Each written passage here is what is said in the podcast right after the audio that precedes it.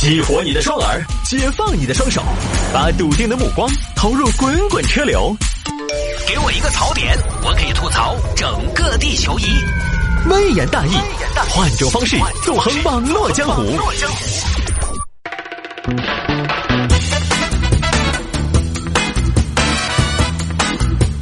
欢迎各位来到今天的微言大义，要继续跟您分享网络上一些热门的、有意思的小新闻。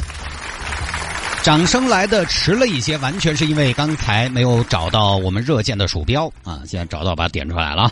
欢迎各位来到我们今天的节目当中。那么下了节目之后呢，想要跟谢探进行交流和互动也非常简单，您呢可以在微信上面搜索谢探的微信号，搜索谢探的微信号，拼音的谢探，然后九四九四，拼音的谢探九四九四，加为好友来跟我留言就可以了。来，有听众朋友说摆一下这个。女子为了赖掉近三百万的债务，全家上演了一场假死土葬大戏。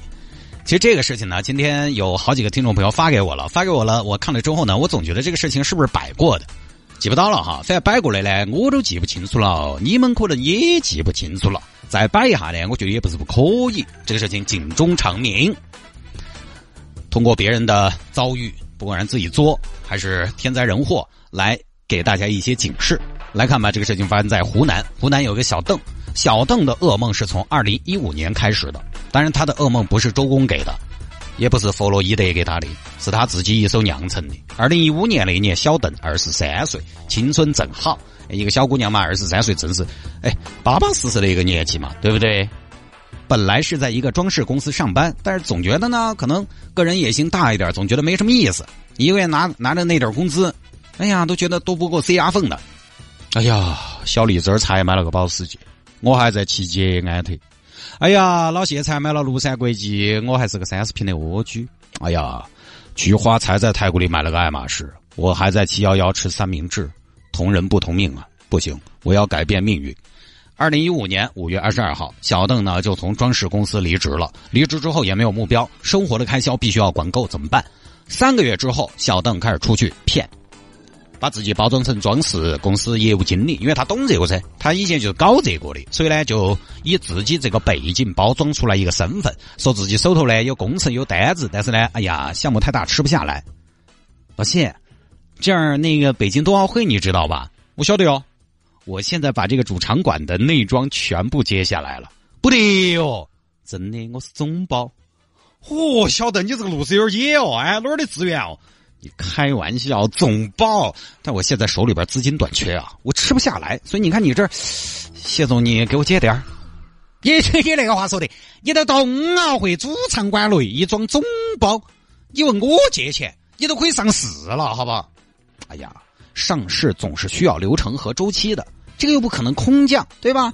先从你这儿借点我给你利息，算你三个点，三个点好多啊？三分一年百分之三十六，三分嘛。啊，行嘛，行嘛，行嘛，借钱啊！问我最近那个长沙国际会议中心内装三十万平米的体量，我把它接下来了。是啊，哎呀，晓得能干呐！那你给你王哥分点呀，发财了，是不是？哦，这个没发分。那个那个好大的工程，你看你你发财都不把你王哥记着。哎，王哥，我想个的，我想一下。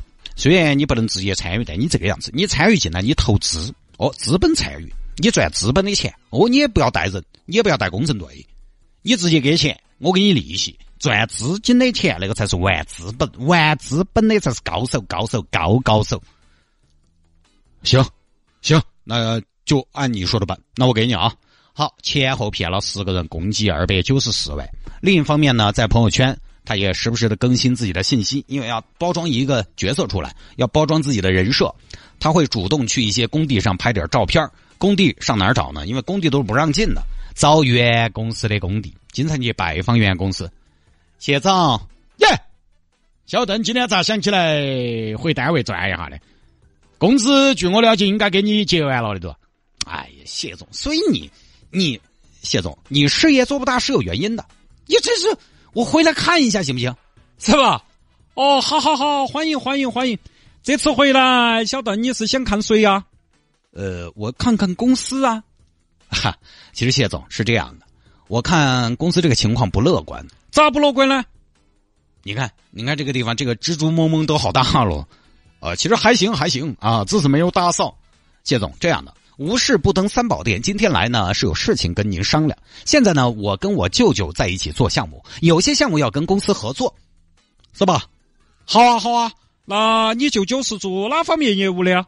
也就这块儿，因为我舅舅是这个，哎，这样，你过来，谢总，我跟你说，我舅舅，你过来嘛，我悄悄跟你说，不好说的。哦，我跟你说嘛，我舅舅叫谢探，是个主持人，他手头业务多，中间就想给你介绍一下。可以啊，完全可以啊。那行，那我们公司现在有哪些项目？我可不可以去实地考察一下？因为我也需要拍一些照片给他们看，看一下我们公司的实力。没得问题，没得问题。这个小王带小邓去看下我们的示范工地，你就把他带到那个世贸中心厕所内装工程项目嘛。好，以要合作为由，频繁出入前公司的工地拍照发朋友圈。你看看，六千万的大公司，世贸中心厕所项目蹲便器就需要三千个，史诗般的工地，叹为观止。天都要发这些朋友圈，发久了呢，慢慢的身边的人都觉得，哎，他可能就是搞这个的嘛。他可能就要做这些事情嘛，但实际上呢，他借的钱全部拿来还旧债、赌博和个人消费。二零一六年四月，小邓认识了个小鱼，小鱼也在小邓那儿投了三十四万，结果两个人呢后头发展成了情侣。小鱼后来发现了小邓没什么业务，但是也没有说破，就继续小邓就过着这种拆东墙补西墙的生活。但是窟窿大了，总有整不动的一天。慢慢的，借钱越来越难，债务越来越多，不晓得咋办，就想到了自杀。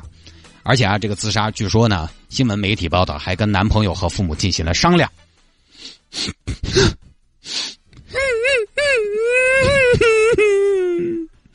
老公，怎么了，亲爱的？我跟你商量个事情嘛。你说怎么了？这么深沉？嗯，我想自杀。自杀？自杀？我不同意。哎呀，你听我说嘛！现在外头欠起那么多钱，自杀是唯一的办法，一了百了。你觉得呢？我反而觉得可以考虑一下。亲爱的，我不许你考虑，有债可以还，为什么要自杀？有债可以还，三百万哪个还？你还？我？哎，我还不上啊，亲爱的，这事跟我没关系吧？对了噻，你又不帮人家还，我还不上嘛？那你觉得我自杀这个办法如何嘛？不怎么样，我坚决不答应。你不答应，好，我跟我妈那儿商量。又找到爸妈，爸妈，在这儿。今天女儿给你们交个底。爸爸，我在外边欠了点钱。欠钱，欠钱有啥子好说的哦？这年头哪个不欠点钱哦？爸我欠的有点多，呵呵，好多嘛？你又没得抵押，又没得房产，你能欠好多？爸，我走的民间渠道，融资，欠了三百万。好的，三百万。哎呀，哎呀，老婆子，老婆子来来，把电视关了。怎么了？还看啥子电视？节约电关了。三百万，幺女儿，你凭本事借的钱，我觉得你可以不还。那怎么行呢，爸？现在到处都是催债的，所以我这儿有一个办法，想跟你们商量一下。我呢是这样的，我打算自杀，你们看行不行？哎，自杀？你要我咋回答？我是回答行还是不行？回答行呢，我又见死不救；回答不行呢，三百万摆到那儿的。你这样，我跟你妈商量一下，老婆子过来。我跟你说，我们女儿欠了钱，说要自杀，你觉得可不可以？老头子，你怎么能说这种话呢？啊，你个鬼老汉，你说啥子？你亲生女儿，你亲生女儿要自杀，问你的意见，你还要跟我商量才能决定，你舍得呀？我跟你说，我们宝贝女儿要是死了，人家就要问我们要账，你以为你跑得脱嗦？不准死，死又不是个办法。那妈，你们说怎么办呢？哎，我觉得这个样子，车到山前必有路，船到桥头自然直，先走一步看一步。好，商量自杀没通过。哎呀，也是，我这么乖，谁舍得放我走？那怎么办呢？哎，刚好呢，这个小邓在网上看到有一个通过假死躲债的内容，觉得这或许是一个办法，于是呢就着手策划这个事情。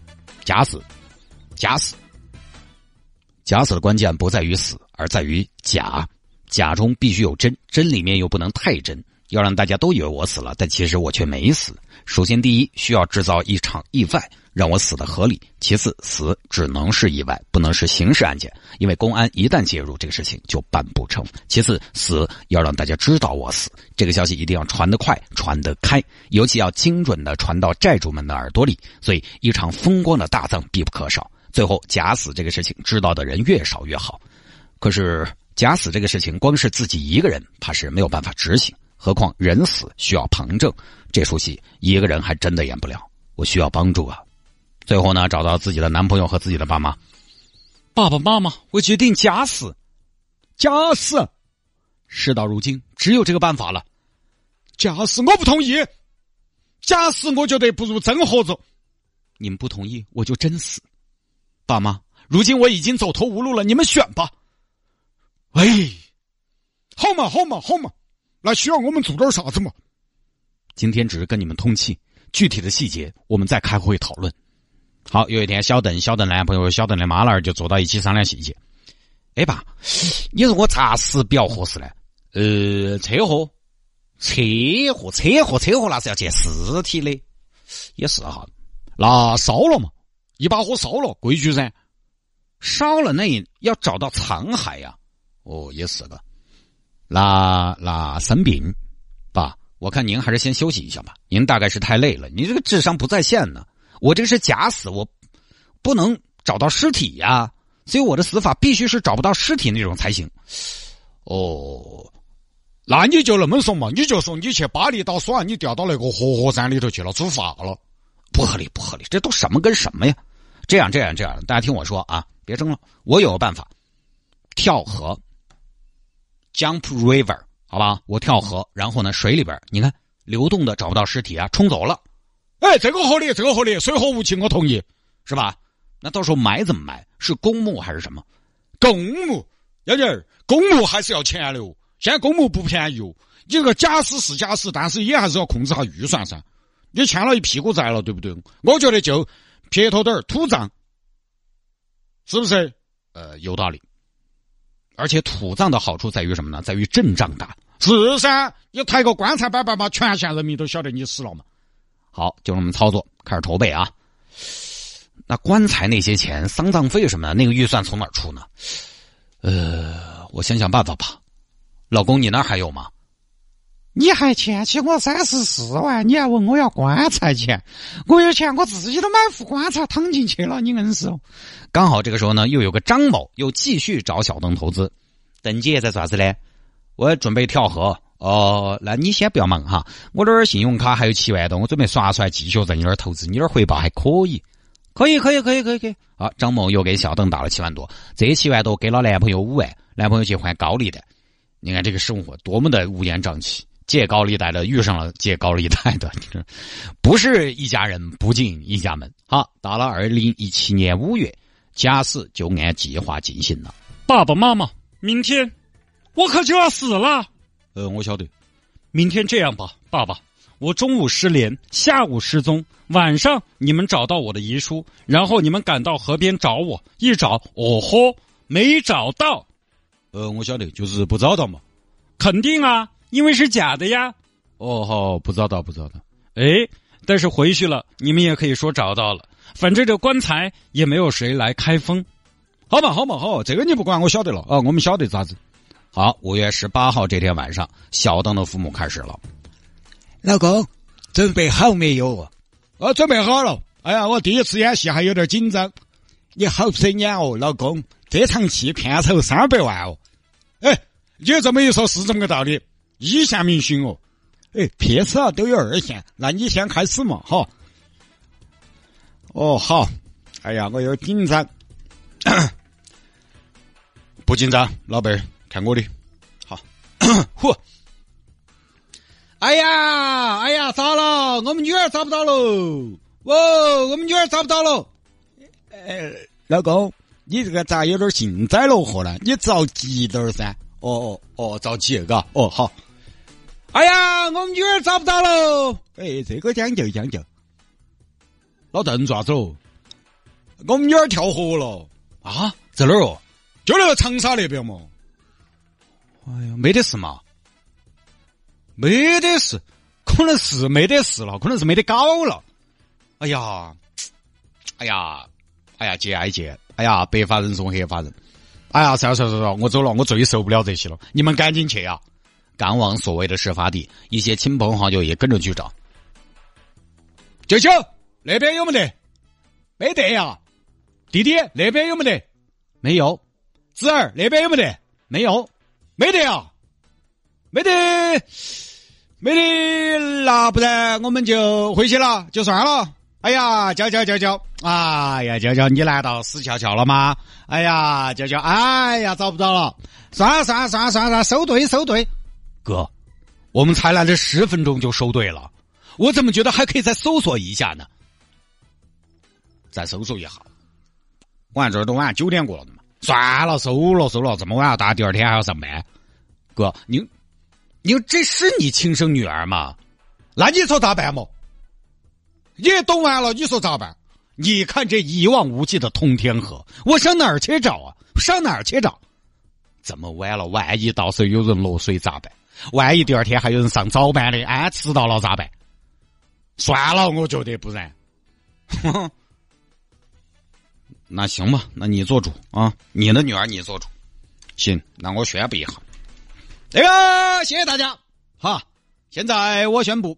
经过十分钟的仔细全面搜索，现在我沉痛的宣布，我的女儿，大家疼爱的娇娇，于二零一七年五月十八号这天，死了，永远的离开了我们。哎呀，老邓节哀！啊啊啊啊啊啊啊啊啊啊！老天爷啊！啊！好了，我不煽情了啊。那么，请大家把这个消息迅速的奔走相告，十里八乡，周围的亲朋好友，让大家都晓得一下，也算了。我娇娇给他们说声再见，说声拜拜。娇娇啊，爸爸找了十大十分钟没找到你啊，你要原谅爸爸妈妈呀。爸爸妈妈没得本事啊，能做的只有给你买一口好棺材了啊。好，当天凌晨就去买了棺材。谢老板，我之前订了口棺材，呃，现在去吗？对啊，现在去。好，你等一下，人死了呀？啊，死了，死了，死了，死了，这儿今天下午死的。哦，行，来吧。好，买了棺材，在里边放上石头、衣服、棉絮这些东西，一关，第二天早上拖回老家了。哎呀，哎呀，老邓，这个里头拉的是哪个？我们女儿，我们女儿。啊，不得有娇娇啊？对啊。我咋回事哦？我前几天还看到他的嘛，好个个儿的的嘛，咋回事哦？跳河！哎呀，哎呀，哎呀，哎呀，好可惜哦！哎，是有点可惜。昨天早上跳的，晚上捞起来的。哎呀，老邓，你这个语气你不难过呢？哎，哦，嗯，我就是，哎，难过啊！我这个，哎呀。哎，我的心是爸爸在痛。哎，你看嘛，我就是难过，我好难过。我跟你说嘛，我当时我跟你说，昨天听到这个消息，老子眼前当时一黑，背上一凉，心头一惊。这妈呀，好难过！我这儿，我二货嘛，真的，你看不出来哦，你看不出来我难过啊。我毕竟你开玩笑，我肯定还是难过噻。我我女儿说你开玩笑，那那个东西养这么大，我咋可能不难过嘛？好可惜嘛。哦，好吧，好吧，接接啊，好。哎，这个情绪拿捏的真好啊！自己都佩服自己。这边要去跟村干部说了，那个谢主任啊，我们这儿跳河了，这儿我来销个户。哎呦，这个需要死亡证明啊！嗨，人都死了，还有啥证明？证明证明啥子嘛？证明？不然我把棺材板板空出来给你看嘛？哦不不不不不，你这个我们按流程走，销户需要个过程。好，第二天还举行了土葬仪式。风风光光的啊，十里八乡都来了。师傅不是火，是火就要跳河。当你此生没来过，下辈子做人好生活。棺材一盖，说声拜拜，黄土一埋，从头再来。起棺下坟送人。啊，我亲爱的女儿啊，你死得好惨哦，你好造孽哦。爸爸妈妈对不起你哟，我们现在好难过。下辈子我还要当你老汉儿哦，下辈子你还当我的女儿哦。嘿，老公，你当我就不当他妈了，那真的是气死个人，短命娃娃。好，这儿家事了，家事这边债主上门要债。谢矿山啊，我们女儿已经不在人世了，你走，不在人世了啊。不可能！前天我还打了电话，让我今天上门。走嘛，你不信我带你坟上看嘛，看到没有嘛？爱女邓娇之墓，看到没有？未必还有假说，我们全村老百姓都晓得。谢伯伯，我们女儿，你给他说是不是死了嘛？哎，是是，他女儿是死了，埋都埋了的嘛？咋子？这个歌他不信的嘛？哎，真的死了，跳河，我晓得，我看到他跳的。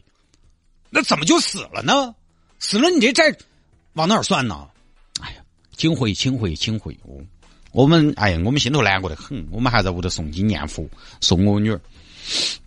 哎，当然，如果你要送份子钱也可以啊。哦不不不不，走了走了，姐啊，回去再说。